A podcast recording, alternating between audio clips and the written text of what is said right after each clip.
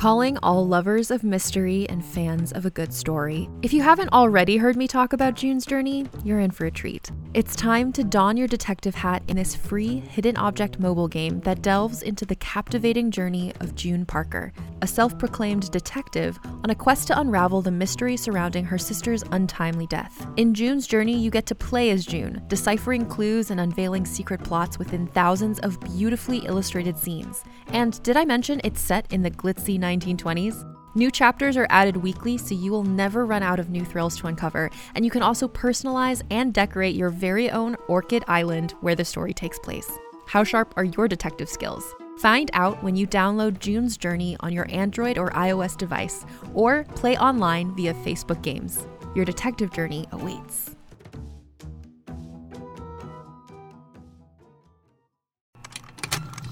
Contained herein are the heresies of Radolf Burntwine, erstwhile monk turned traveling medical investigator. Join me as I uncover the blasphemous truth of a plague ridden world that ours is not a loving God, and we are not its favored children. The Heresies of Radolf Burntwine, coming January 2nd, wherever podcasts are available. Oh, Tony, baby, you're a mess. Thank Grimes, it's Tuesday. It's time for Trend Lightly. Are you ready? The trending news podcast for anyone who is literally not an absolute virgin. extremely online, extremely clueless, horny for Bitcoin. Oh, baby. You're in the right place. Now it's time to meet your host, the Irish American Tornado, and the real Princess of Wales, We are back. Molly McAleer and Tiffany Maddox. Welcome back, everyone, to Trend Lightly. It's me, Tiffany Scott Maddox, and of course, my co host, Molly McAleer. Hey, Mols. Hi, honey. Oh, that took it out of me, actually. Real, that was a big one for you. I know. Yeah. Well, we have our predictions coming up. Our Yes. predictions episode for 2023. I have to revisit my list. I think I said this last week. I think I did better than I thought on a few things. They just didn't show up the way that I wrote them, but your yours were spot on. And I'm just I'm feeling the pressure. so am I, because a few of mine were kind of scarily accurate, but I'm wondering last year we did say no no pregnancies, no deaths. No, we did pregnancies. Oh, we allowed to do pregnancies? Okay, cool. Cool, cool. cool, Yeah, we can do pregnancies. i i flopped on every single one of my guesses. I think my guesses were like Ariana Grande, Ah, yeah. like a female SNL like cast member. Like I was, mine were like very off. Pigeon, stop. Pigeon, sorry, Pigeon has a taste for wires right now, and I'm. This always scares me so bad because I only have one C cord left that she hasn't eaten. So sorry about that, guys. I know. I predict my cats will put me in the mental hospital at some point this year. yeah, I endorse that one. I think that one could happen. And we're going to do 23. So last year we did 22. This year we're going to do 23. God, how long Yeah. is the show going to go on for? Do you think we'll make it? Well, we don't have to discuss But- everything for too long, right? Or we could always make yeah. it a two-parter. Like not there's going to be some things that we each have that are like there's no reason to really yes, dig deeper. Yeah. But yeah, I fought a war this week. you did. I was thinking about you actually as I was kind of watching it happen from the sidelines, not really fully not really fully diving in, but I but I did I did think of you solemnly. So do you want to do you want to tell me about it? Yeah, so Taylor Swift tickets went on sale this week for the Eras tour, which if you're unfamiliar, it's going to be basically like a kind of a greatest hits tour where Oh, wow. she's released uh she's re-released two albums since the last time she toured as well as three new whole albums. So it seems like she's going to be sort of paying a tribute to her overall like discography. Okay. Very concerned that she's going to have to sing all too well 10 minute version every night. That's going to blow out the vocals real quick. But it was a multi-tiered process where it- you know, once the sale of the tickets were announced, you could choose to sign up for a verified fan spot. And it basically was you had to, you know, put your email in on Ticketmaster. and pick the three shows that you would most likely want to go to. And then they would pick a show for you if you got the email. So I got the email. Nicole did not, my friend Kate did not. There was people I know who like cast a slightly wider net and like you know, they didn't get the email but like maybe their dad did or something. So Mhm. it would be like it was just it felt like I had no idea how I wound up getting the verified fan email. But it meant that I would get to be a part of like this pre-sale thing Right. where they let us in early to get what we all assumed was like a selection, like a like a smaller selection of tickets. And they also do this with Capital One because she is like does a she has an overall deal with them where basically they you know if you use a capital one credit card to buy taylor swift tickets like there's a variety of bonuses right? So pre-sale then capital one.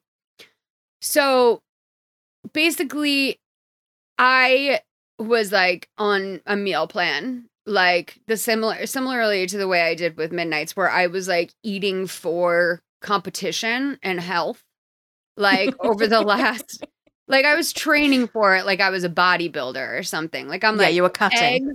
lean lean meat, eggs, greens. Like I was keeping it very, very serious over here. So I wound up sleeping. You know that I I don't always have the best internet. So I wound up sleeping at a friend's on the other side of town so that I could wake up early. Pre-sale started at 10 a.m.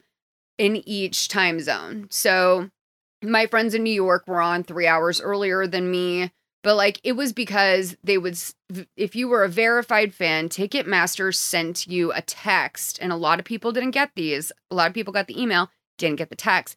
Ticketmaster sent you a text with a link to the show that you were selected for and a PIN number. Okay.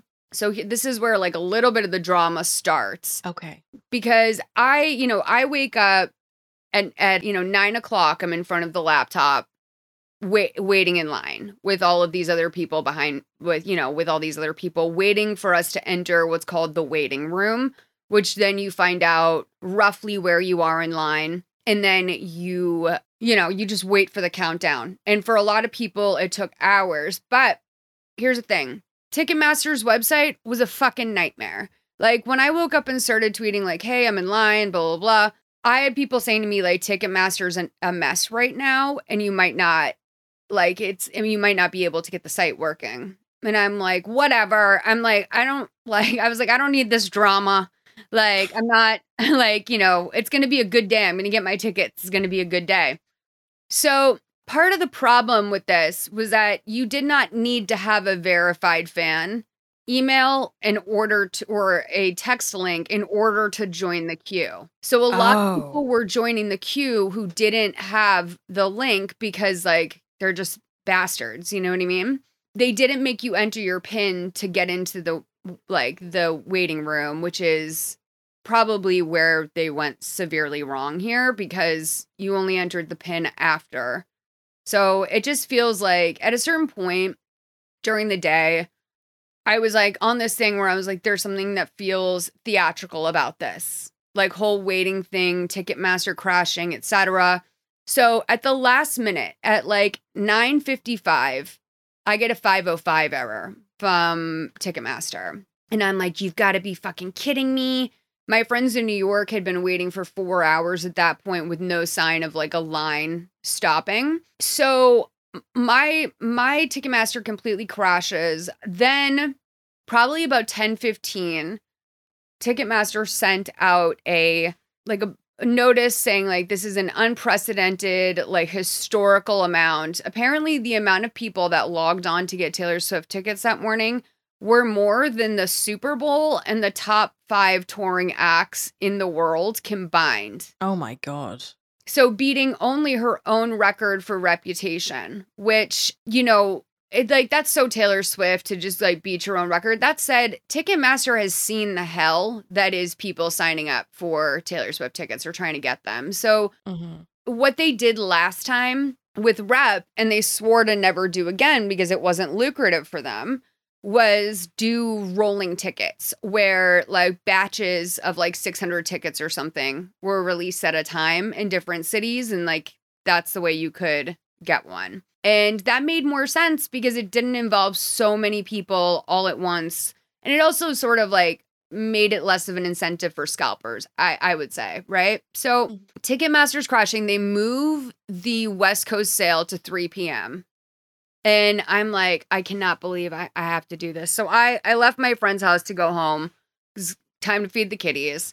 And I left my fucking charger at my friend's house. And I had to like, I like told my Uber, I'm like, you have to turn around. I was like five minutes from my house. I was like, you have to turn around. I'm sorry. And so I drove all the way back to the other side of town, got my fucking charger, finally got, you know, finally got inside and I start loading the Ticketmaster page with a 3-hour wait time ahead of me.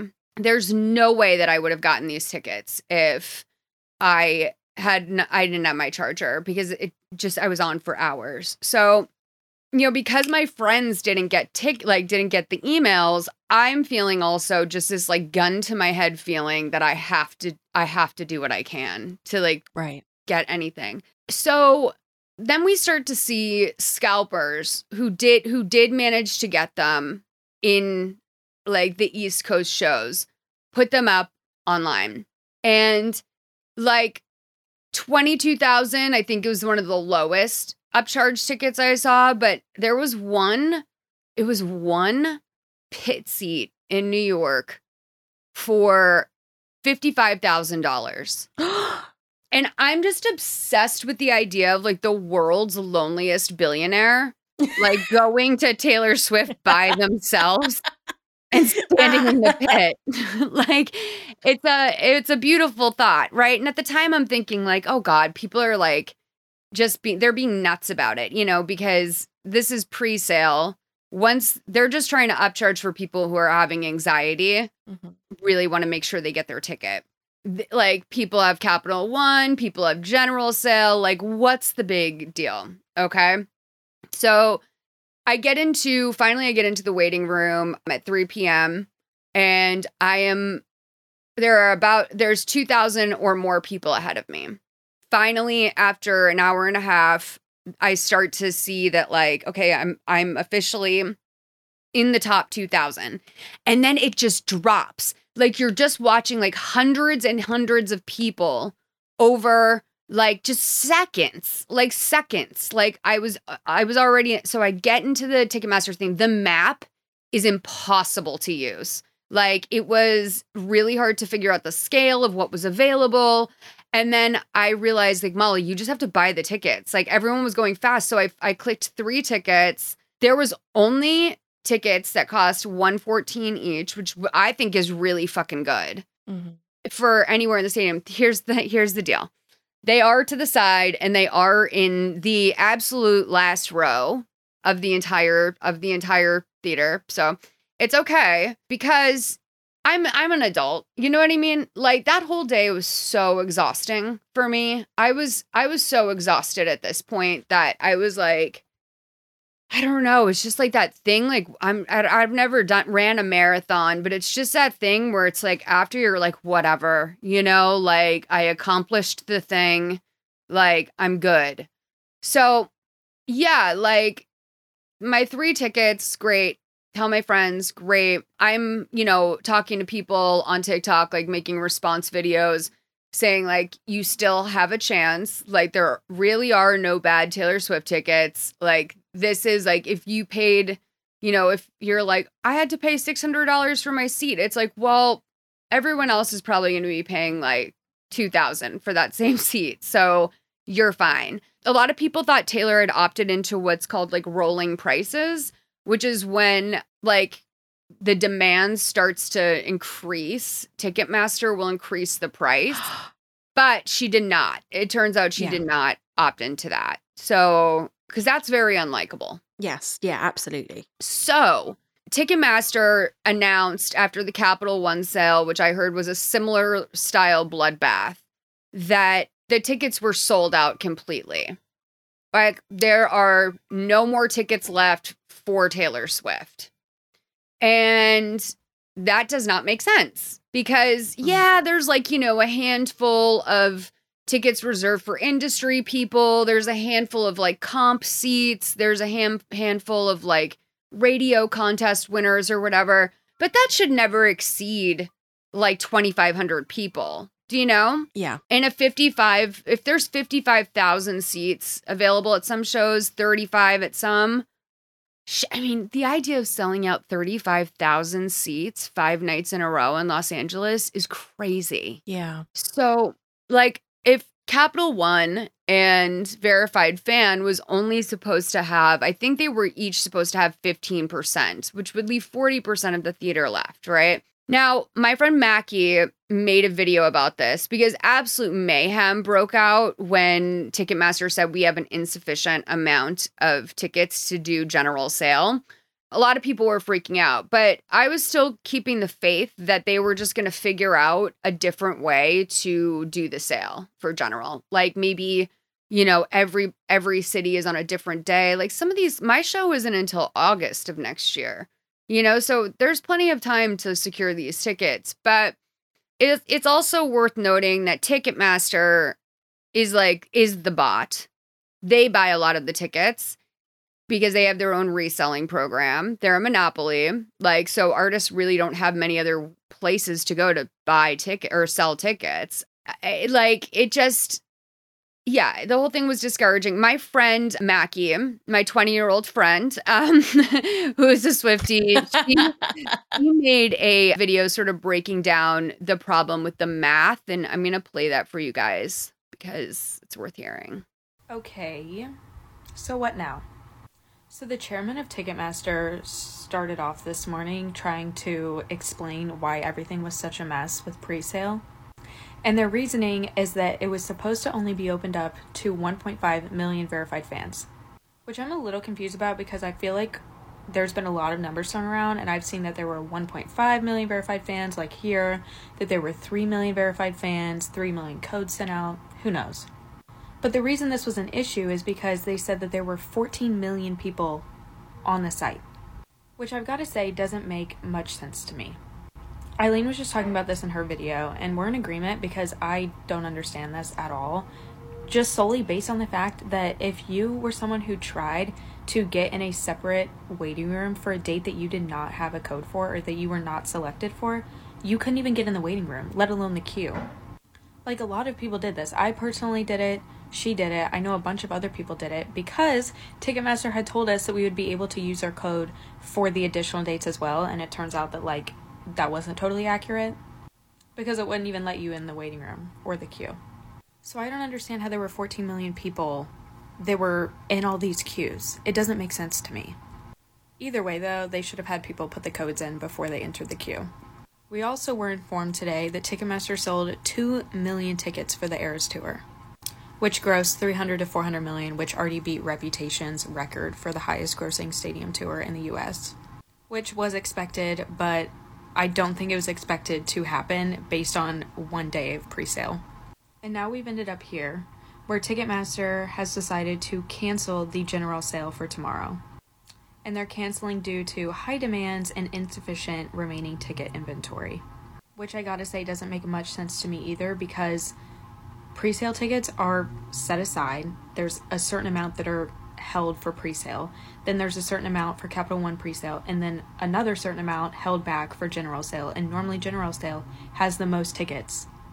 So I don't know how there's like a lack in inventory. Like, where did they go? Because it seems like a lot of people did not get them. Did scalpers just get all of them?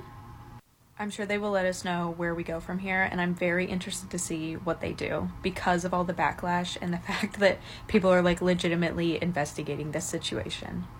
Are they going to try to bring back the reputation type system for the remaining tickets so that actual fans get the tickets? I guess we'll see. I don't know. But Taylor and Taylor Nation have still said nothing about it, so I don't I don't know. So that's the thing. Like Taylor Nation and Taylor were both dead silent throughout this whole thing. Oh.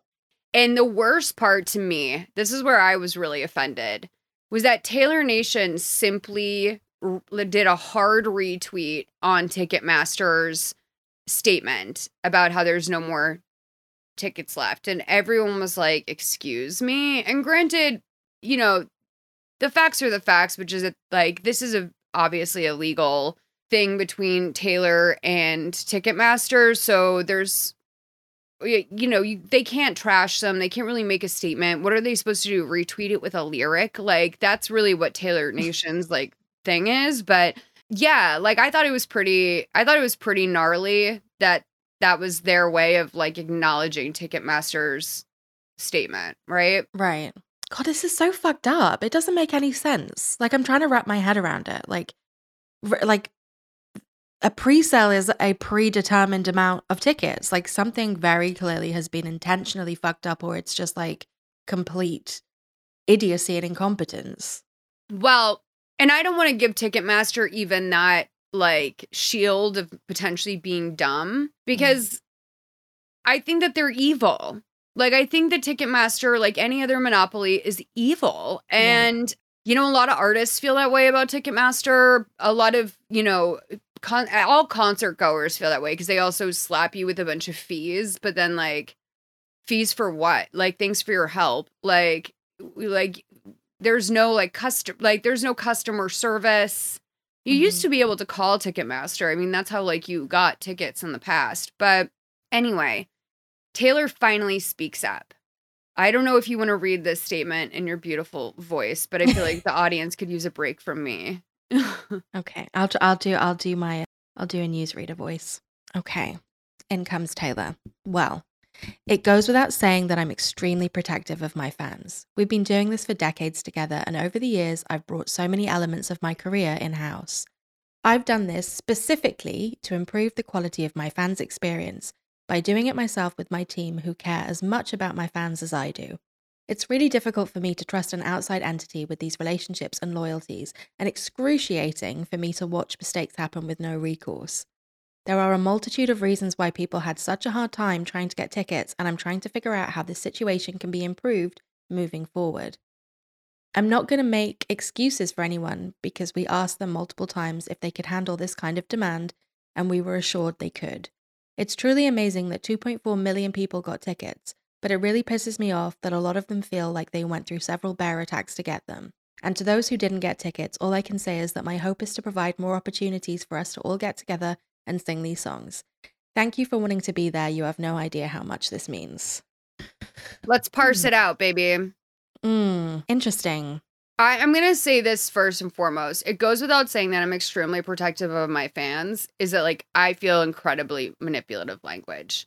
because, like, Swifties are known for. I mean, like, what about like that whole Gaylor thing, like last summer, where all of these like closeted Gaylors got fucking doxxed and their like families like found like they were outed to their families. Like, what about like all of the racism and what about all of the you know extreme bullying? Taylor has never asked her fans to like back off and like I just sort of feel like that's not really being protective of fans within the community mm-hmm. or like I, I don't know like sometimes you have to protect people from themselves and like she just does not like ever give orders like that so you know decades was i thought an interesting choice as well but yeah like I, a lot of people are saying also that it, it sounds from a little bit from the beginning paragraph that potentially she might be starting her own ticket service or something I was going to say, look, I mean, a lot of creators have gone on to build infrastructure around services that don't particularly serve them. And, like, you know, I mean, as much as I loathe Jeffree Star, I think it was an incredibly smart move for him to basically take on stuff like merch. Same with Jake Paul's little merch thing, whatever else it might be. All of that stuff is like really where the bulk of the money is made. And if you're always going to be held to ransom by this huge monopoly, this huge conglomerate where there is no other choice, then the experience is always going to be fucked because of that. So, like, Hey there, this is Justin Bartha. I made a funny new podcast, King of the Egg Cream. It has the greatest cast in the history of podcasts with actors like Lewis Black, I'm torn by my feelings for two women. Bobby Cannavale, You can eat it Or if someone hits you, you can put it on your cut. Melanie Lynskey, I wonder what these marvelous things are that look just like boiled chicken feet. Jason Ritter, I can break things and pick locks and kill people. Michael Stuhlbarg, The whole point is to inspire people that they should make themselves better. Ari Graynor, No, don't whet its appetite. What are you, an idiot? me, Justin Bartha, That's not just any egg cream, that's a Lemke's special. and all narrated by the hilarious Richard Kind. This is the story of Harry Dalowitz and how he rose from nothing to become New York's King of the Egg Cream. So if you like funny true stories, come listen to King of the Egg Cream, available wherever you get your podcasts. Wouldn't it be better for someone who has experience of like, you know, and a lot of money, she has a lot of fucking money She to be able to develop money. something else, like to develop something better? Because So this Oh, is just ahead. how it's been for the longest time. Like people are consistently getting fucked over by I mean, not just Ticketmaster, but Live Nation, by scalpers, you know, festival tickets, Glastonbury is another thing where it's exceedingly hard to get tickets. And I think that I don't know what that's run through, but I mean it's always a pretty bad user experience. And the fans ultimately miss out, which is a real fucking bummer. So Nicole Matthew, my co-founder of Solid Listen, she is a massive Dave Matthews fan. And Dave Matthews has a thing called, I think, the warehouse, where they basically, I think you do have to pay like a monthly fee to be a part of it, but you get like all these videos of live performances. Like, I think they stream shows on there a lot. I think that they do all sorts of things to like incentivize people to basically cough up, you know, the 10 bucks a month or whatever it is. But they also sell their tickets through the warehouse. So if you're a warehouse member, that's how you get access to tickets differently than like people who are not.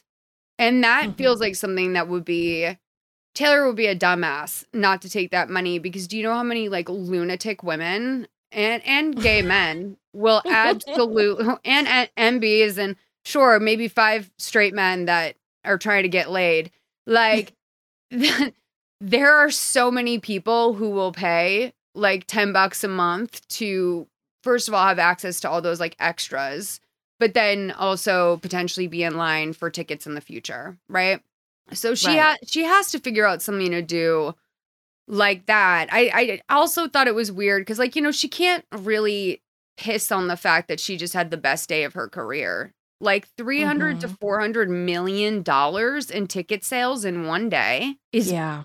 bonkers. Yeah, that's wild. She does have to be careful with that, right? But then to say it's truly amazing that 2.4 million people got tickets and it's like, babe, no they didn't. like robots and scalpers got tickets. Like these are not your t- I mean, yeah, like of course you were going to sell out every show. That was never a question that 2.4 million tickets would be sold. But even just the implication that it's people is is kind of crazy. When she says I'm not going to make excuses for anyone because we asked them multiple times, that is to me is very obvious that she can't say one negative word about Ticketmaster. Yes. Did I did I mention that there's a group of Swiftie lawyers that are Oh. filing that are are filing like uh, all sorts of things to get Ticketmaster reviewed. The Justice Department has opened up a case on Ticketmaster based off of the Taylor Swift sale. I really want that little group of Swiftie lawyers to go on and like fight injustice and call themselves Swift Justice. Oh, that's brilliant. Oh, that's brilliant. oh, that's brilliant. and then Ticketmaster makes like a tweet the next day after Taylor's thing and, and basically says, We want to apologize to Taylor and her fans who had a terrible experience trying to purchase tickets. We feel we owe it to everyone to share some information and explain what happened. So if you want to go, if you want to go click on on that you know you can do it i'm not really interested in what they have to say truthfully but there was a little thing added to the tweet that says readers added context they thought people might want to know. Bot attacks are well documented to be problematic for online sales and are directly proportional to the popularity of the item being sold. So there's a link to DataDome.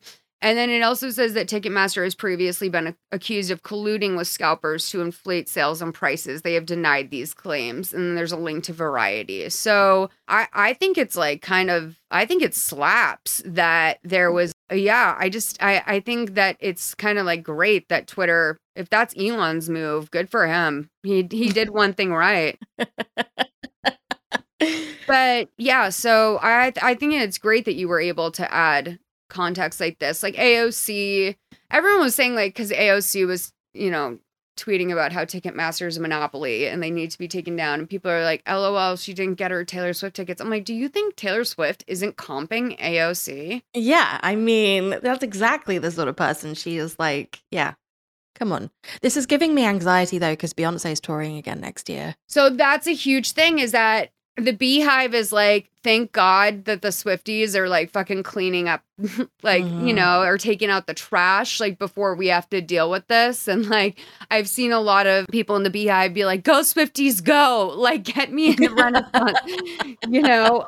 Which is it's nice to see it's it's always beautiful to see two fandoms come together the BTS fans are not happy because they feel like, oh, Swifties are getting the just. But like when it was our, when it was our guys, like they didn't do anything. So, you know, there's always that. But yeah, I, I will say I've noticed. What's Jungkook uh, gonna do? Come on. I know, I know. Probably like hopefully live a life someday. But yeah, like I, I've noticed the the Arianators have been real quiet. So, you know, I mean, I'm an Ari fan too, but their fans, they call her Table. What? And I think it's because, like, she's not like the most curvaceous woman. Oh. I know. They call her Table. I call her Big Bird. But, like, I yeah, no, I think I'm gonna dress as Big Bird for the concert. Oh, I love that. I'm so happy you did get tickets though. Like the other two tickets, were they like earmarked? Like, did you have like a syndicate that was like almost like a lotto syndicate, which is like if I get picked, I get them for us. If you get picked, you get them for us. Like, is that how it worked? No, like I pact? think my other friends are more like are less like crazy than me in that sense where like I know Nicole goes hard for Dave Matt. In a way, I kind of was like, I felt like, like they were, you know, my friends were like, okay, great. So you're gonna do that tomorrow, and I was like, yeah, I'll do it.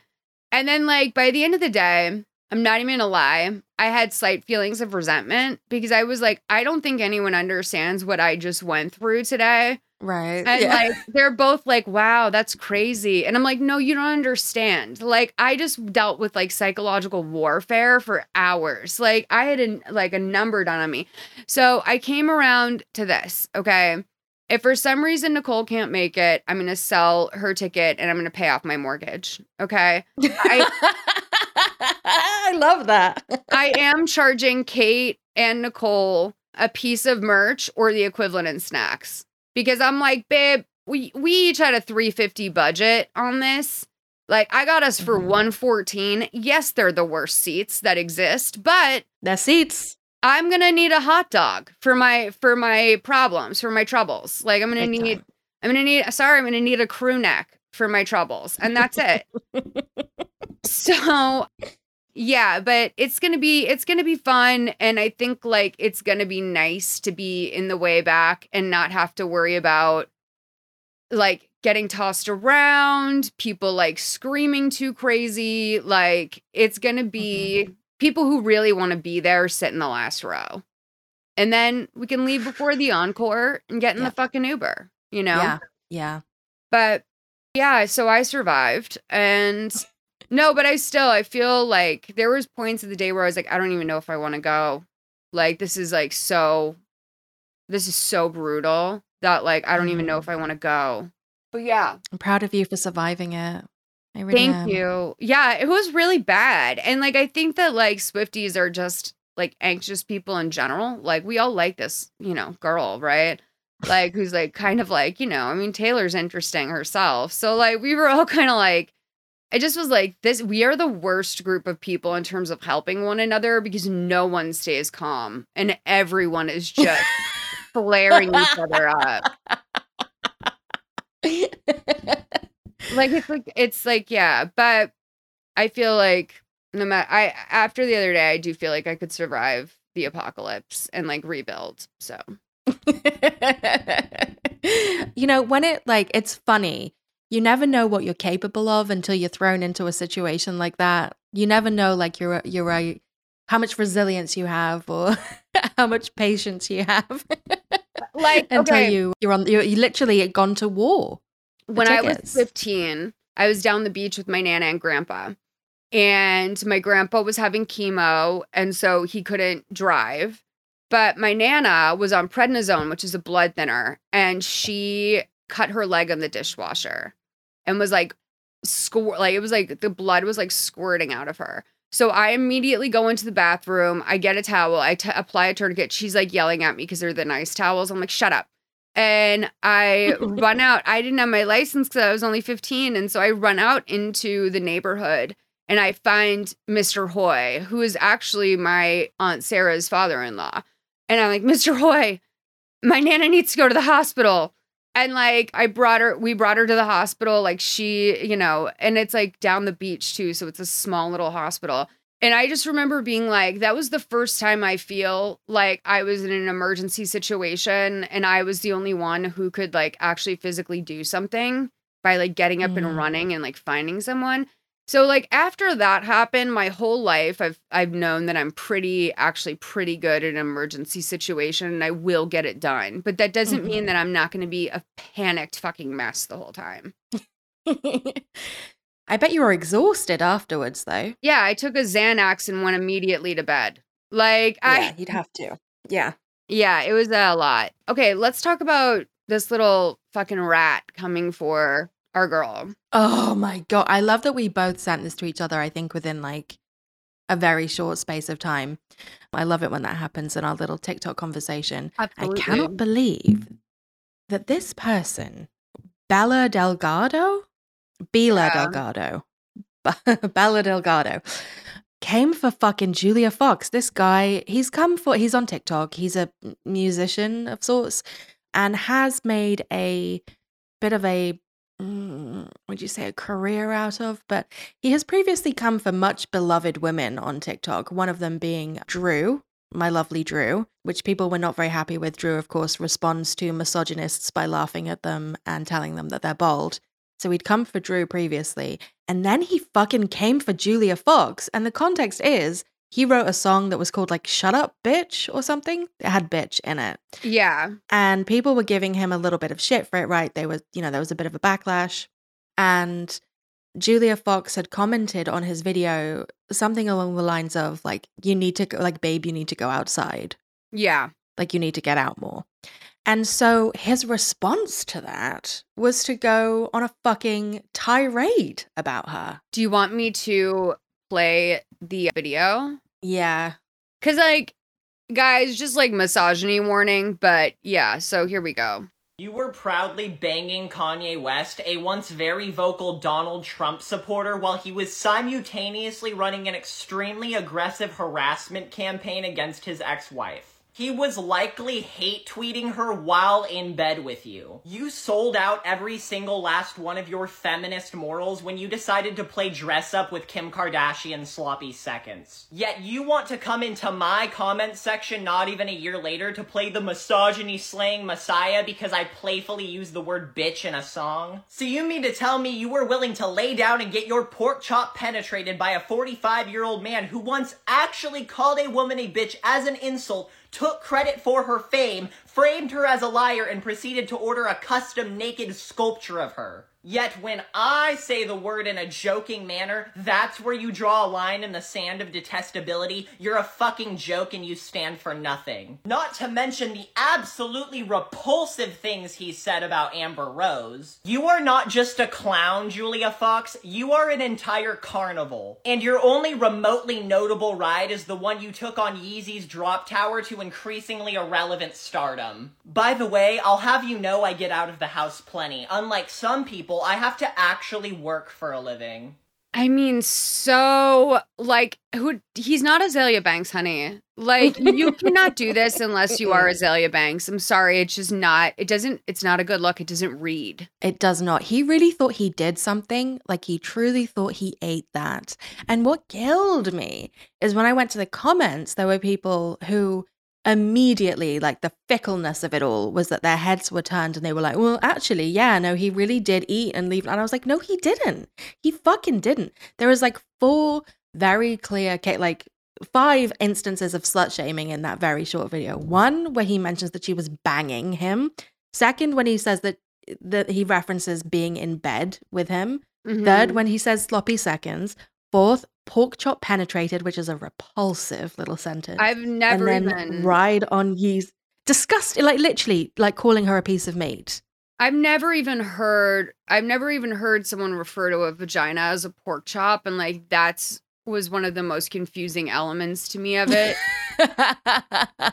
this is the misogyny sometimes well i don't know I, i've seen it a bit lately funnily enough on tiktok where like there is a lot of misogyny in the gay community and i think we forgot that for a second No, I we never forgot that for a that. little while No, there's a thing Yeah. with some gay men that like you can tell that you are worth no- you mean nothing to them. You affect their life in no way. Like Mhm. like the hostil there's a lot of hostility, there's a lot of rudeness, there's also even a lot of cruelty that happens where it's like you have to remind yourself like like yes, many gay men will consider you like a sister to them, right? But on the other side of that, there are gay men that literally don't see you as serving a purpose in the world because you don't get Mhm. them off. Like you're annoying to them. Like it's the way that some people honestly feel about children, except an entire gender. Yeah, yeah. I yeah, totally. I'd like and I totally agree. Like I've been super aware of the misogyny within the gay community and I've had it in some ways directed at me, but I've just noticed on TikTok a lot uh, like quite a lot lately there's been instances of it that where people are coming out with their full chests. Like and that's what I mean like we've collectively forgotten as in like we haven't seen it like excused in such a way. But there was this video, and then I think it was last week I'd seen a video of a guy who, again, once again, he thought he ate when he was talking about a group of bachelorettes who were in Yeah. a gay club and how he ripped her fucking like, you know, her crown off her head or something and threw it down on the ground. And he came on to TikTok with his full chest to to to talk about it as if people were going to give him like I don't know snaps and accolades for being you know for getting rid of these like women in a in a queer space. It was like, well, how do you know the women weren't queer? Like, what the fuck? Like, Exact- well, exactly. You don't own the space. Like, you don't own the fucking space. And this is like, yeah, this guy thinks he fucking he really did something and he didn't. there's a well, lot he of do gay something. men He was a fucking also- misogynist. gay men sometimes will like some gay men feel it's okay to like assault a woman because they are Mhm.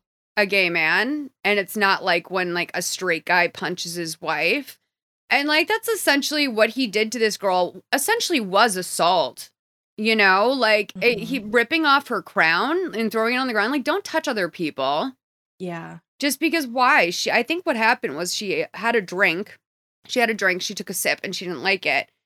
And she turned to like his boyfriend i think and said like do you want this and Mm. the guy was like insulted that she had something she didn't like and then turned around and offered it to him whereas i actually feel that's community truthfully yeah, I would love to accept a, a drink from a drunk lady at a bar. Like, I really would. even if she says it's gross i mean it's on the menu someone has to like it so Yeah, I think pina coladas are gross, and some people find them delicious. If I ordered my like one by mistake, I would give it away. I would. I love a banana daiquiri. I'm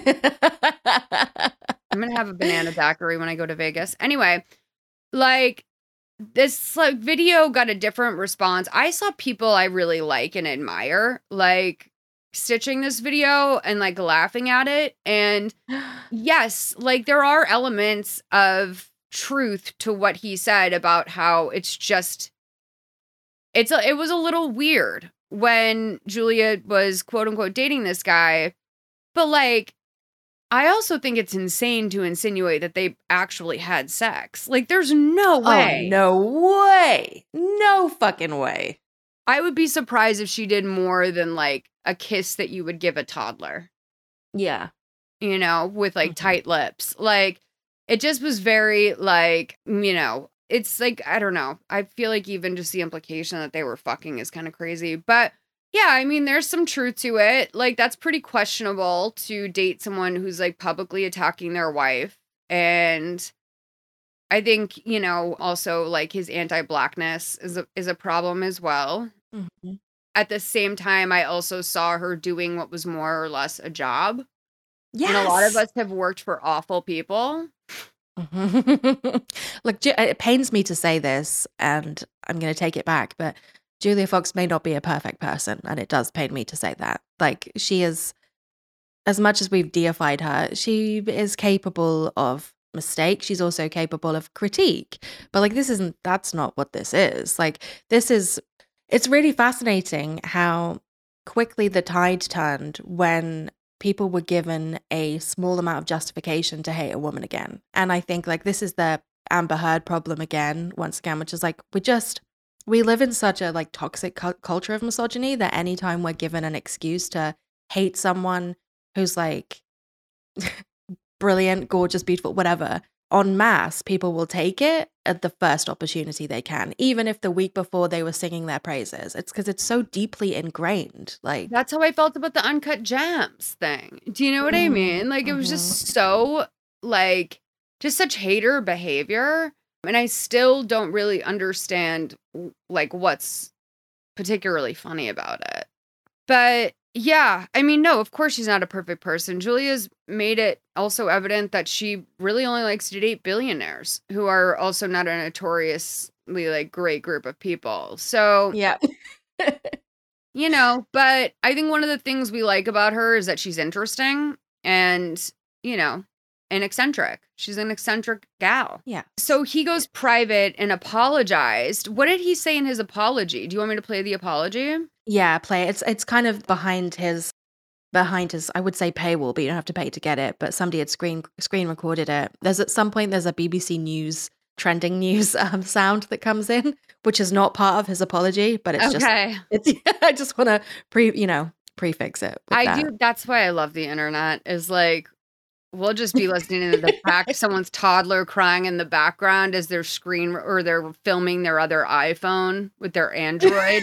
it's like okay, here we go. Hey there, guys. So, this is gonna be a different kind of video. As you've noticed, I put my account on private. That's because this is a message I only want to give you guys directly. I'm sure some of you are gonna screen record it and go out of bounds and whatever. I can't stop you. But this is for you. I just wanna start off by apologizing for the video that I posted a couple days ago about Julia Fox. It was, I know a lot of you thought it was funny, you were laughing in the comment it was uncalled for. It was an overreaction from me. And if you guys know me, you know that's not what my heart is. I don't like talking about people like that. I was just really mad in the heat of the moment because I had been suspended for days. I had been mass reported and bombarded with hate videos from these radical feminists who decided I was villain of the week because I said the word bitch in a song. And I took it all out on Julia Fox right there in that moment. And that was ridiculous of me. And the part where I called her see a pork chop that was just I, I'm I don't know what got into I don't have a reason for you. And as far as all the people who are mad at me for using the word bitch, I don't know what to tell them. I'm not gonna stop using the word bitch. And you know who else isn't? Everybody. Like literally everybody. I don't really don't know what y'all are on about. However, the main point of this video is something I don't know exactly how to say this, but I I'm leaving TikTok.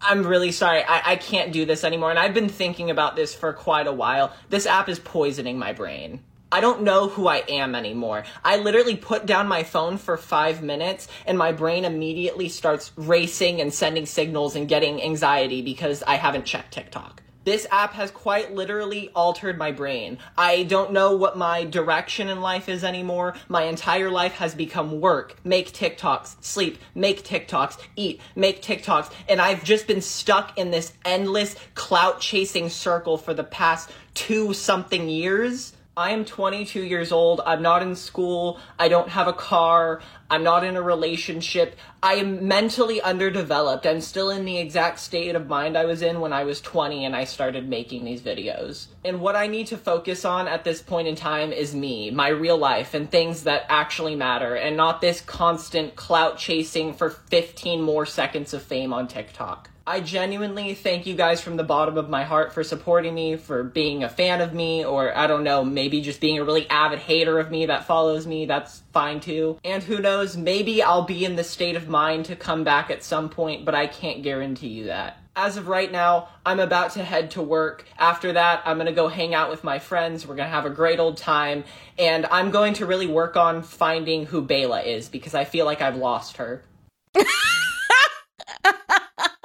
it's a rich text. It's an incredible piece of media, that is. Honey, when when it got into I don't have a car, I don't have a boyfriend, like oh, that was delicious. But also there's something so this person is so shrill and so deranged that Mm. like I don't know. I mean, I guess 22 helps explain it. Also saying mentally stunted at 20. Like it's like, babe, Mhm. call me when you're 40 if you feel that way. But like you're really just 2 years older.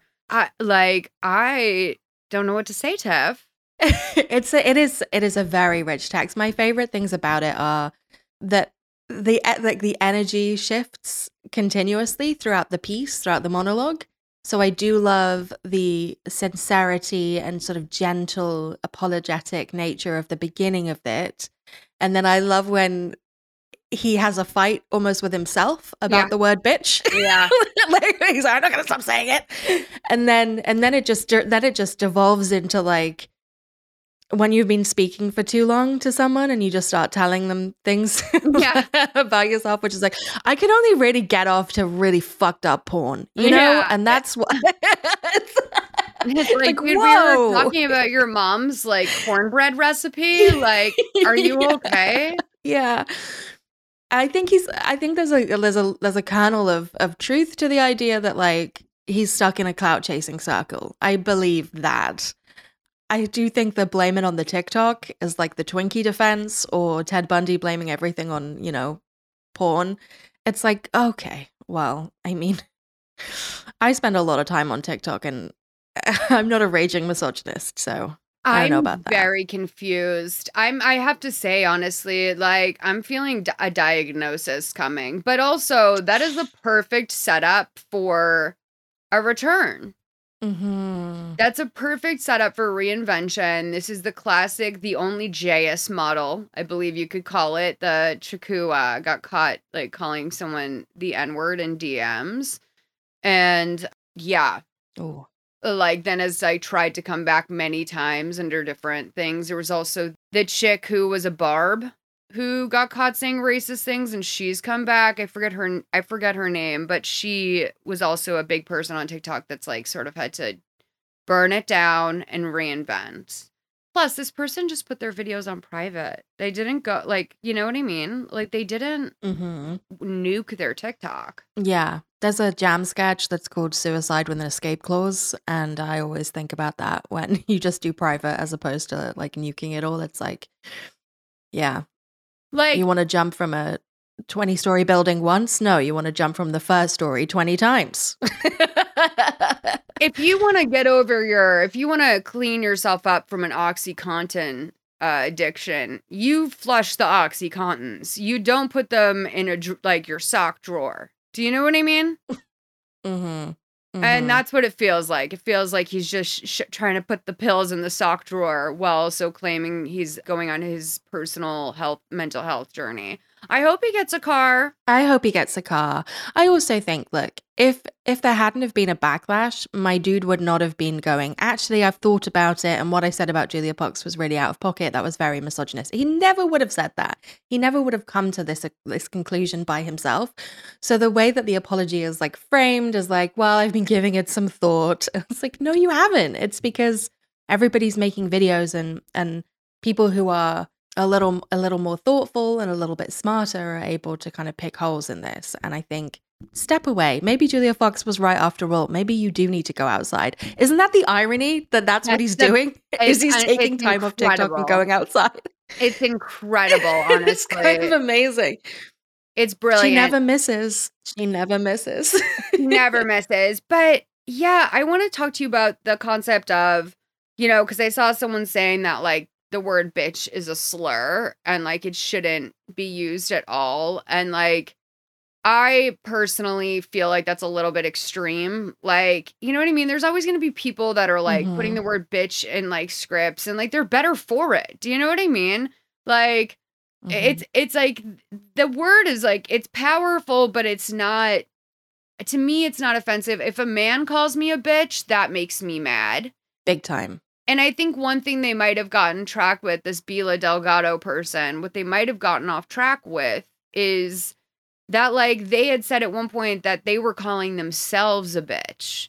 And Mm-hmm. that should be oh I feel that should be okay, but his reaction was so disproportionate. I but I I personally I don't know if I feel bitch is a slur. No, I like uh, it's a word I use a lot. I use it in an affectionate way, in a playful way, but I am a woman.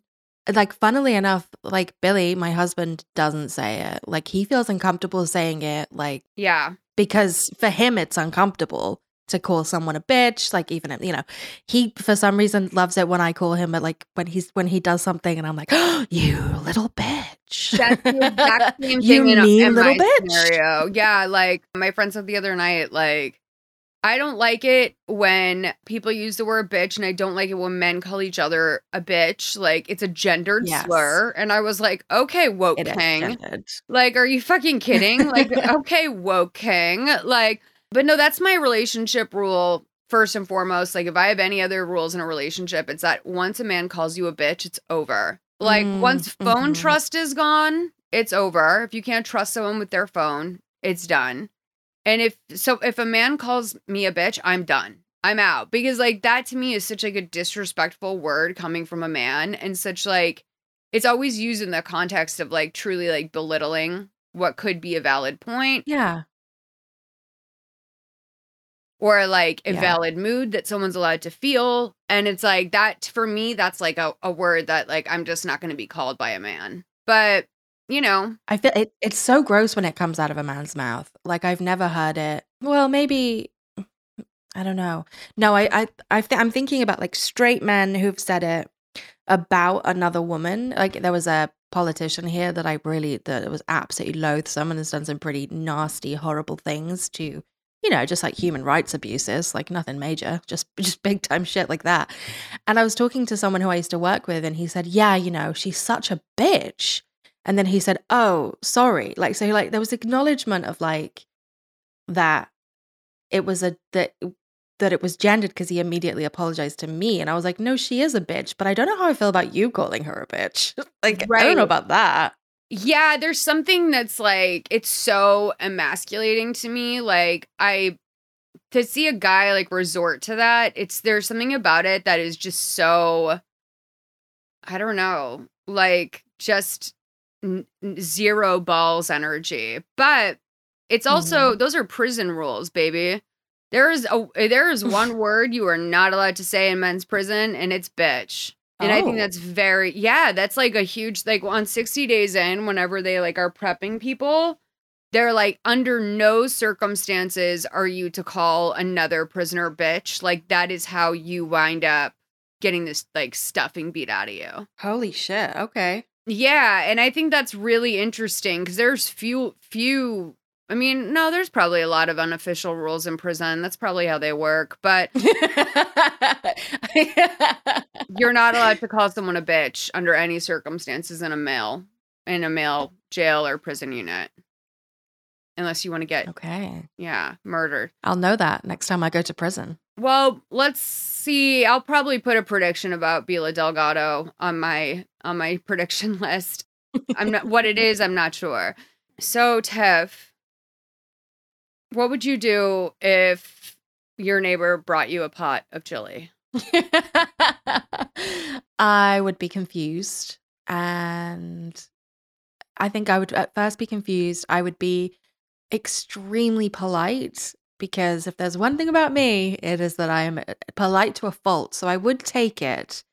I wouldn't eat it because I don't know what their home is like. And Yep. having once been served like a, a pie that was half eaten by a cat at a buffet, I don't trust what's going on in people's houses. And then I would return the bowl to them and say thank you very much and then hope that they never did it again, I guess. What about you?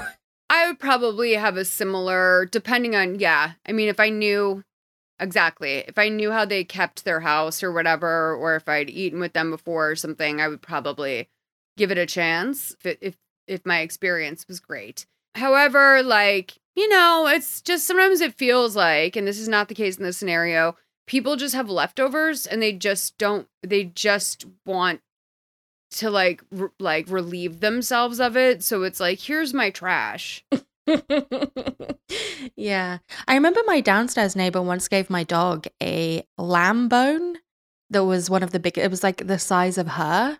okay And I thought that was that was very sweet because he'd seen her and they were like he'd yeah, he would go to this butcher's and anyway, so he came upstairs and he knocked the door and he said, "Oh, I have I have this if your dog wants it." And she fucking loved it. So I mean, It- that was yeah. cute. that's one of those things where you are like doing something for your pet sometimes it's easier to accept someone giving something to someone you love than it is to accept it yourself but Mhm. anyway this this woman who i should just add because like i think that this is one thing that people kept bringing up was that she is neurodivergent Yes. but I'm not really sure. I mean, it applies as much as it does in everyday life, but I'm not really sure that that it so much applies here because this doesn't feel like a particularly like neurodivergent act where a situation was completely misread. Do you know what I mean? Mm-hmm. Mm-hmm. Yeah, yeah. But this group of college boys had moved into her building and she had said that they were really nice guys, like very quiet, which was like a huge surprise for her. Like she had mentioned that the only thing they'd done that was kind of annoying was that they had Christmas lights up. But she had noticed that their trash can was overflowing with pizza boxes. And there'd been a few times that like DoorDash or something had come to her house thinking that it was, or her apartment thinking that it was for the, you know, who it was for the delivery. And she was like, seems like these guys like really only eat out. Like, I kind of want to do something for them. So she fixed a big pot of chili to bring over to them. And this apparently made the internet really mad. People were calling it a consent violation. One thing that was brought up early on, and this was a plot twist later on who this person was that said this, but basically they compared it to like pushing someone in a wheelchair without their permission, assuming that they need help. Another one was Yeah, no, it is exactly the same. It is exactly the same. Another one was seeing an elderly person in front of a sidewalk and assuming that they're just waiting for someone to offer to walk them across, hmm which is, I don't know, to me, that's a little different. And if I was an old person, I'd rather someone ask me if I want help than. Oh what I mean? yes, hundred percent. But yeah, this like it raised a lot of it raised a lot of questions. There was people who were like big fucking deal, like you know what I mean, like big fucking Yeah. There was a lot of gendered stuff as well around like around like the incompetence of young men who leave the home for the first time and don't learn basic skills. And it was like, no, don't feed them. They have to learn by themselves.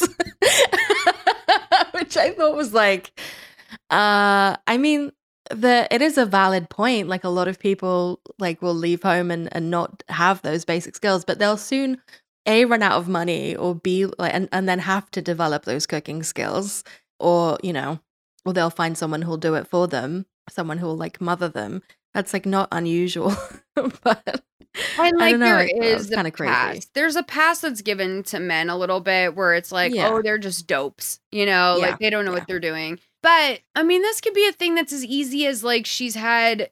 I don't know, like maybe they're international students and they like don't know that like their way to the market right now and they're just busy fucking studying and like they, you know what I mean? Like it's just like to me it's like this assumption that I don't know, like if someone did something nice for me, would it be okay cuz I'm a woman? Mm, yeah. I'm like it's if this is really funny to me because like one I'm someone who gets a lot of stuff delivered and I feel like a consistent burden on my neighbors. Like there are times where especially when I get food delivered or even if it's groceries, like bear in mind I don't have a vehicle. Like I can't carry heavy things. I get stuff delivered. Sorry to the fucking union cat who might be listening to this. They'll think that's fucked up, but you know, sometimes I get stuff delivered. And I and I'm always really consciously embarrassed about it. I never want like my neighbors to have to, you know, take stuff in for me or whatever. So I'm on the app watching the person approaching and I'm usually like waiting by the door like some fucking sad sack for them to drop off my like Wingstop or whatever. But like so I like uh, yeah, there's a I have a weird Wingstop? Yeah, yeah, yeah, yeah. Yeah, we do. Oh, we I do. didn't I, know that. I had it last night. I, I entered my Taco Bell era. I don't know if I told you, but I figured out that I can kind of eat Taco Bell. Oh, I'm so happy for you. I know, and you love Taco Bell. Like I do. I love how shit it is. Yeah. People like, you've never had real fucking Mexican food. And I'm like, I've been to Mexico. I've had great Mexican food in California and great Tex Mex in Texas. Sometimes I want a fucking Taco Bell. Like, let me live. Thank you.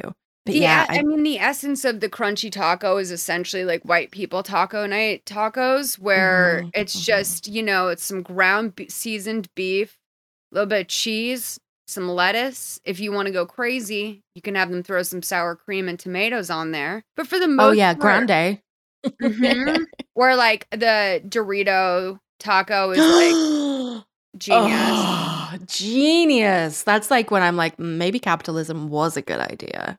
Yeah, absolutely. Like I unfortunately I was not in my Taco Bell era when they had the cool ranch Dorito shell, but like that would have Oh, that shit absolutely was hit. insane. Yeah. Yeah.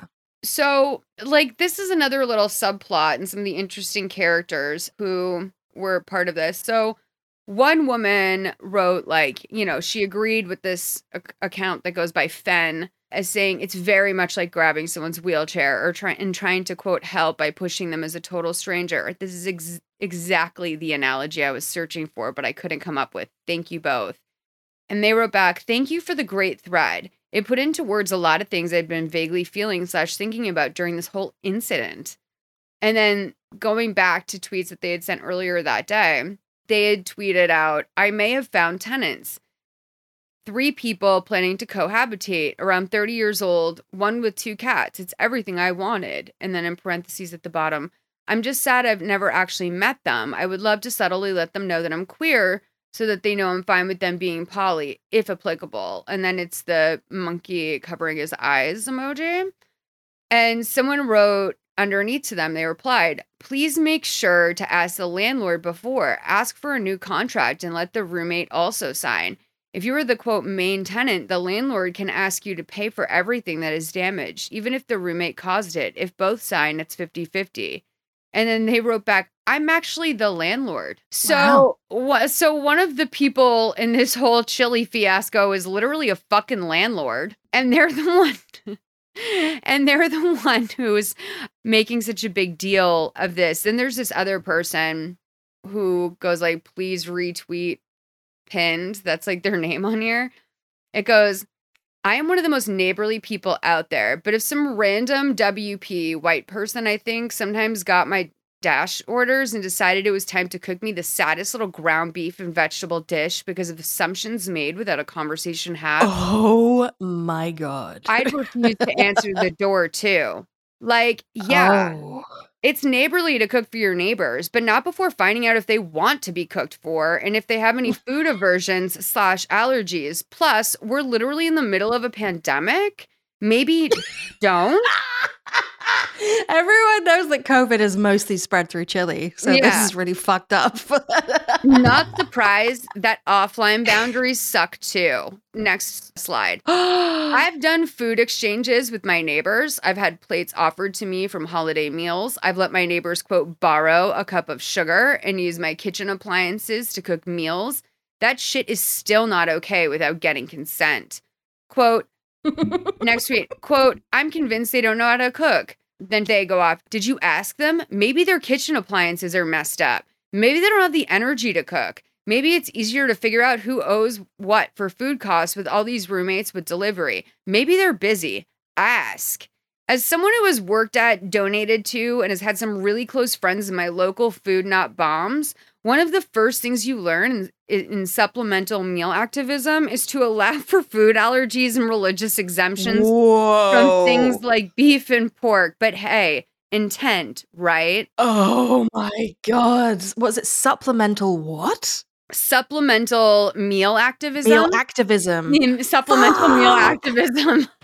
Holy fucking shit. I've literally never seen someone who is like everything I fucking hate in the world so much. Like I've never seen someone achieve this level of being so fucking unlikable, particularly to me.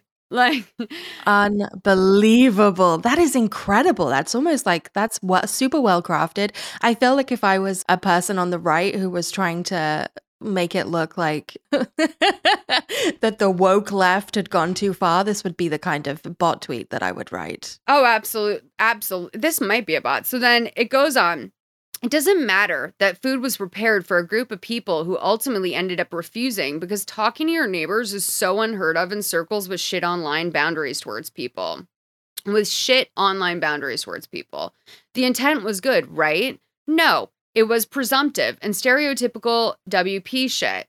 I uh, quote, I offered the kind of help I would have wanted. And if they didn't like that, that's too bad. Then their statement. This is that to wait, this is that do something that doesn't actually help absolve yourself of guilt bullshit we see in quote thoughts and prayers all the time. And people are right to say it's weird. If you really wanted to be there for your neighbors, you'd have talked to them, get to know them as people, ask them if they're okay with getting cooked meals, ask for some meal ideas the whole household enjoys, find out their needs and meet them if they can. This was not that. This was some white savior shit. And it's really fucking weird to see so many people answer fucked up feelings about saviorism with Have you talked to an offline person? Have you? If you have, oh. you know it's completely normal and common for people to not want to eat foods prepared in a person's home with indoor pets. And there's nothing wrong with that. People let their dogs lick spoons and their cats climb on counters. It, they, this person also says they also went on a little rant about how they put carrots in the chili and like this is not how this is not how you make chili. if someone had come up to you and said, you know, someone said, I don't know, this goes back and forth, but the person saying that like where they're from in Texas, like this would have been met with like a bless your like the carrots would have been met with like a bless your heart or a pobrecita or something. But like this was just too Oh my god. Uh, like honestly, Tiffany, is a bridge too far. And by the way, I think the boys took the chili and they liked it. Yes, I mean, ugh, of course. It's this is so wild to me. That like that response is like fucking beyond belief. I'm aghast at it. Like the level of I don't know uh, I don't even know what the word is that I'm searching for. But like we can all play that game. I can be like, well, when you're doing your, you know, food activism, have you considered even when you're asking for dietary requirements that, you know, we're in a climate crisis and so, you know, if meat has been prepared, then to destroy it would be wasteful. And so like have you ever considered that perhaps like, you know, like fucking it's like an endless circle. Like who wants to be the most asshole-ish? It's um grow up. I've I don't think I've ever seen. I'm gonna send you this tweet just so you have it for safekeeping. Because There's also a little bit more of a thread of how like absolutely unhinged this person is, and I don't even like that word. But I do think that we need to put out a supplemental meal activist T-shirt. we absolutely do. Supplemental meal activist. Oh God, I, I, was exhausted. I'm just still exhausted hearing about that. That's wild. Look, here's like here's what the probably normal solution would have been. Maybe knock the door, say hi. You live next door to me. My name's such and such. If I can ever do anything, like I like to like batch cook. I'd love to get, make you guys like a kind of welcome dish. Is there anything you know? I'm making a chili. Would you want some, or is there anything you'd like? That's like normal behavior if you were feeling particularly cautious but I don't think it requires like a full, like, uh, this like pseudo intellectual analysis of like white savior complex that just simply does not apply.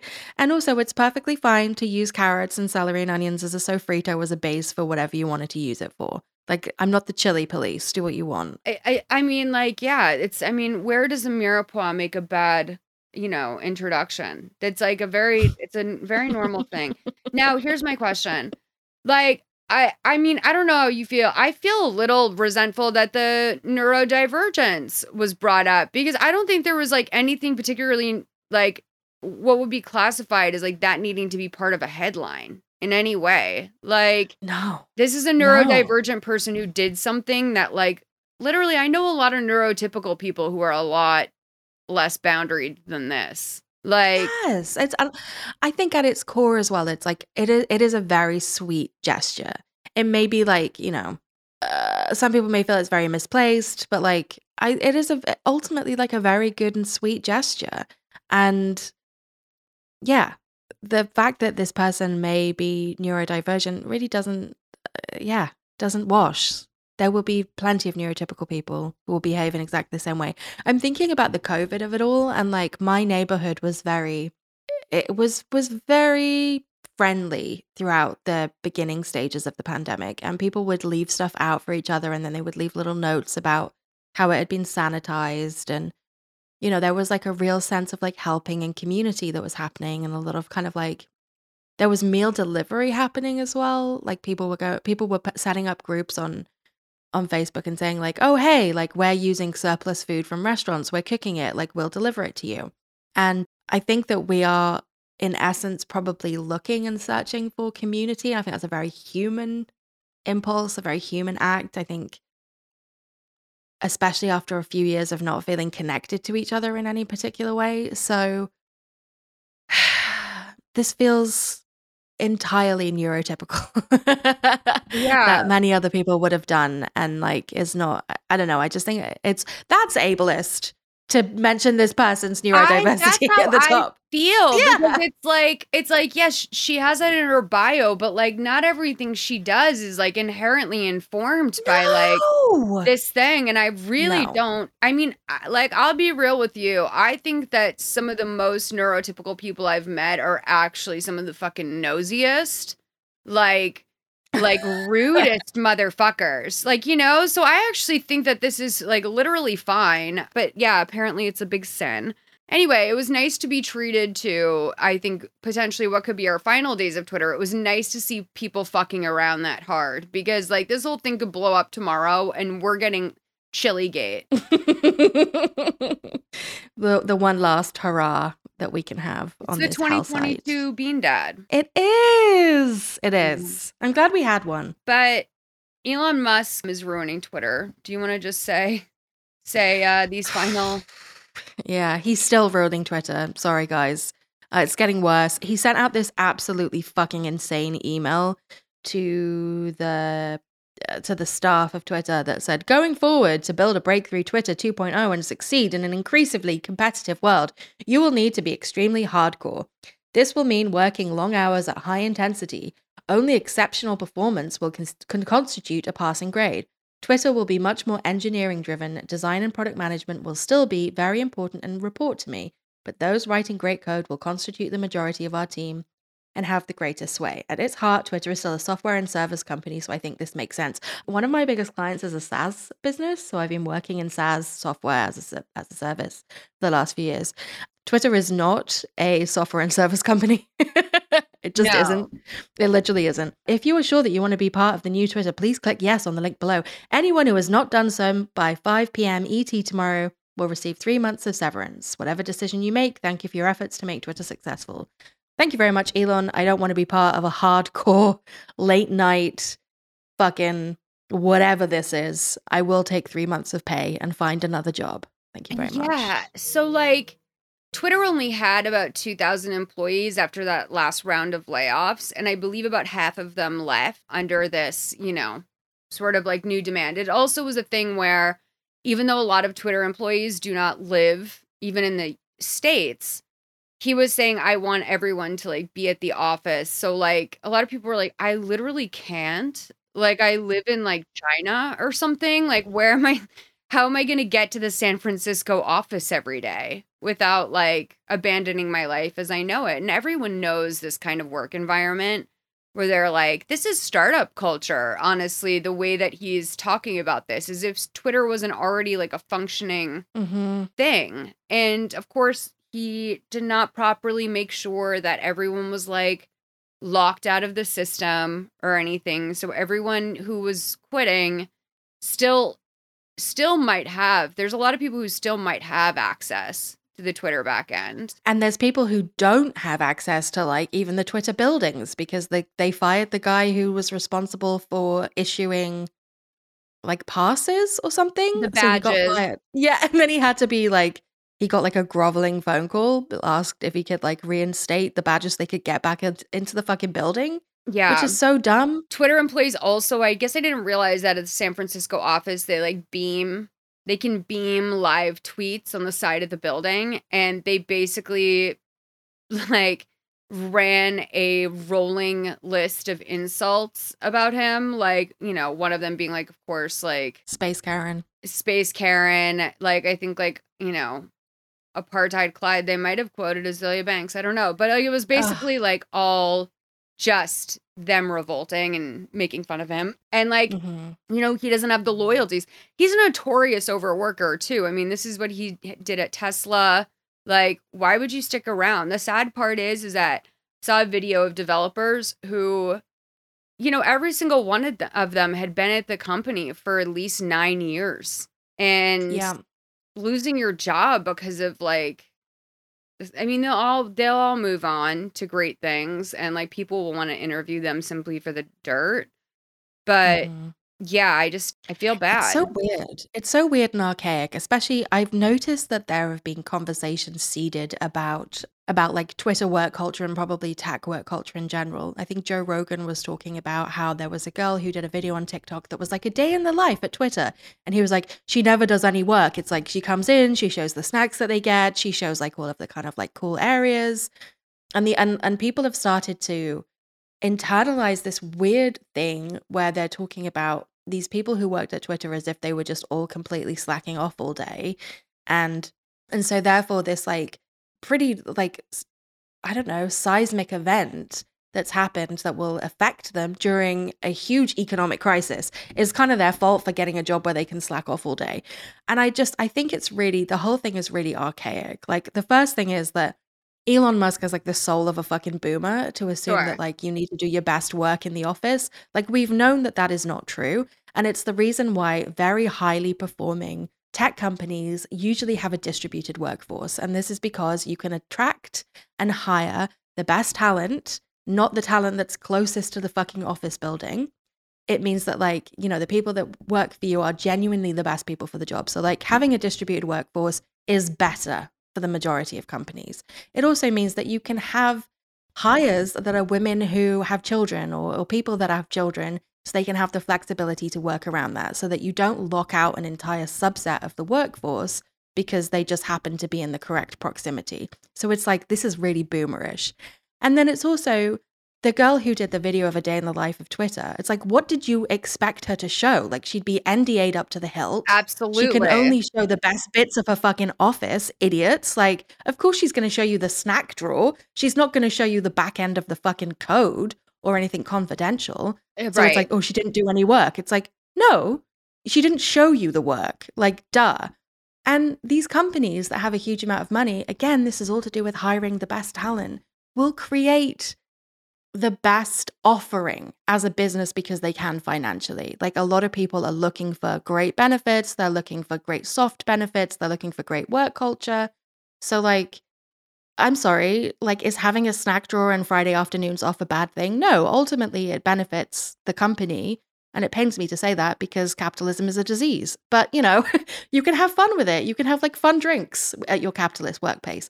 So I found the whole thing really distasteful and I think speaks to just how like out of touch and stupid Elon Musk is. And a friend of mine tweeted this thing and it's like I've been thinking about this for a while and I couldn't articulate it properly, but shout out to Jessica who said this thing. All I'm hoping for from the Twitter downfall is that it will break the cultural myth that the super rich are somehow special or more talented and more deserving than the rest of us, when really they're just people who once happened to be in the right place at the right time. He's he's not cleverer than us. I have to spray one of the cla cats. Uh, there's a fight going Okay.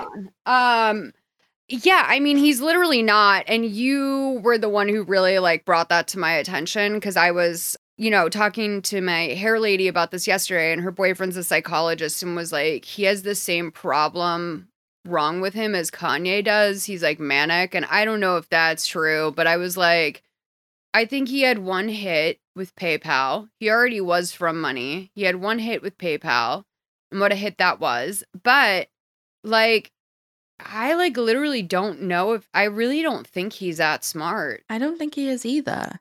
I think he's a he's a money man, he's a venture capitalist. I think he's an excellent marketer and I think the greatest thing he's been able to market is himself. Like really truly. Like he's been able to build a level of like mythology and legend status around him which thankfully is now starting to dull. And I think I'd seen a few takes on TikTok about how the great the great thing about Twitter's downfall, I say the great thing, the the really troubling thing about Twitter's downfall is that we've seen it as a place and a hub where people go when things are happening in the world really quickly. So like the Arab Spring being a prime example or anything where there is this kind of like crowdsourced citizen storytelling. I won't say journalism because I don't think it is, but citizen storytelling and a kind of idea of a a collective truth that's happening in real time. And one of the best ways to undermine that is to undermine the people and the platform where it's coming from.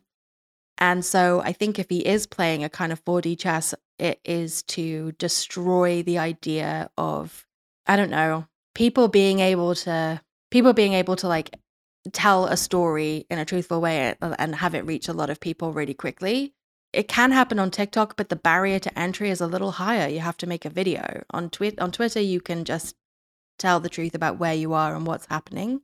And it's a really and it can be really powerful, and we've seen it be really powerful. So I don't know if he's destroying it for that reason. I'll, I'll link the TikTok that I saw about this because the guy really articulates it in a far more better way than I could have. But I don't know. I I, I partially believe that, fifty percent believe that, and I and I fifty percent believe that like he's in out of his like Elon's out of his depth. He's in over his head, and he's gonna hopefully run it into the ground and and lose his shirt. And I love Twitter, but I would give it up for for Elon to have a bad time. I mean, I can't believe last night I was on Twitter chilling in bed and all of a sudden i saw like a really old tweet of mine and uh, where i just i think i was saying to someone like you're really on a good one girl or something and clicked on it to see what it was and it was me responding to some like mentally ill senator or something who was responding to trump and i realized oh my god that motherfucker is back. Same with andrew tate. He reinstated mm-hmm. trump and tate. Like Mm-hmm. And Kathy Griffin, so it doesn't look like he's just reinstated. and Jordan Peterson, but Kathy Griffin, so he's like, oh, the scales are balanced. I'm not just reinstating, you know, the worst fucking people who don't and shouldn't have a platform. Yeah, I I think that uh, I think that one of the most insulting parts of the whole Kathy Griffin thing was that he spelled her name wrong. He spelled it K T H I E. Mm-hmm. Did you see that also it was all coming out that Tallulah Riley was the one who told him to buy Twitter. And I was wondering if there was some weird ex girlfriend drama because, like, he met Grimes on Twitter. We can't forget that he married Tallulah Riley twice. Like, she was sending him tweets that were saying, like, you need to make it a free speech website or just delete it from the internet, you know? And, like, it was very, I was like, is this girlfriend drama? Mm. Well, he is a very sad little weak man with a very fragile ego. Oh. I've been going through Grimes's likes. Her likes have been kind of interesting and a bit telling because she hasn't been tweeting through this, but she has been on Twitter. Mm. Like she's been liking stuff. And okay, so she liked this tweet. It said Elon is in his Napoleon's 1814 campaign right now, taking direct command of a now smaller army, sighting cannons himself, moving fast and breaking things. Godspeed. Mm. Yeah, sounds about right. Okay, Claire. Okay, Claire. And then she'll like like a tweet about Cinnabons, and then she'll like something else. Oh, the more successful you are, the more people fud about you. Fud makes you stronger, not weaker. And that was in response to a Elon tweet. So she's definitely still in Elon's corner, which does pain me, but what can I expect from Claire? She's my problematic fave. Yeah, you one. do love her. And it, you know, I don't know. I just I feel like I feel like they're doing like synthetic like psychedelics and like they're all permanently messed up. Like I feel like they have some next level shit. Yeah. Yeah, yeah. And I just don't know about that. But yeah, we'll see what we'll see what happens in the near future. In the meantime, I'll make sure that Tiffany and I both have a link or two that you can go find us at in case Twitter comes down. If any of you just happen to know me or Tiff from Twitter only. But yeah, you guys, this was a jam-packed week, kind of ridiculous. I'm really sorry to all the Swifties that didn't get tickets. Like I feel ter- I really do feel terrible. But I have a feeling that this will work out for you. And just remember to go to StubHub and set your set like the con like an alarm to go off for the price you are like most comfortable being your max and like k- keep that alarm on until the night of the concert because with it being in August, you know, I was joking that like a lot of people will pass away, and that is true. There's probably a lot of ladies who are going to get pregnant in the next month or so and like literally not be able to make it. Oh, Um, August is wedding season as well. I bet there's like a best friend's wedding that's happening or your own wedding that's happening. Like that's a good time to Yeah. also not go to a concert. hmm there's one of the shows is on Mother's Day, which could be Oh. really good or really bad. Yeah, so just just keep an open mind, you know, and make sure you, I'm I'm dead serious. That StubHub alert thing has not just helped me when I've had to resell tickets because like, you know, I drop it by a dollar and all of a sudden someone snatches them up. But it's also been it's also been helpful for me when I'm trying to get tickets and people will things happen, you know. Someone goes to the ER, tickets go up. So, yeah, just saying. All right, have a good week you guys and be safe and look forward for our predictions episode. Yes, absolutely. And also feel free to tweet us your predictions if Twitter's still up, or you can Instagram or email them to us. Always, yeah, always feel feel free to join us over on Instagram. All right, we'll talk to you soon. Be safe. Bye. Bye.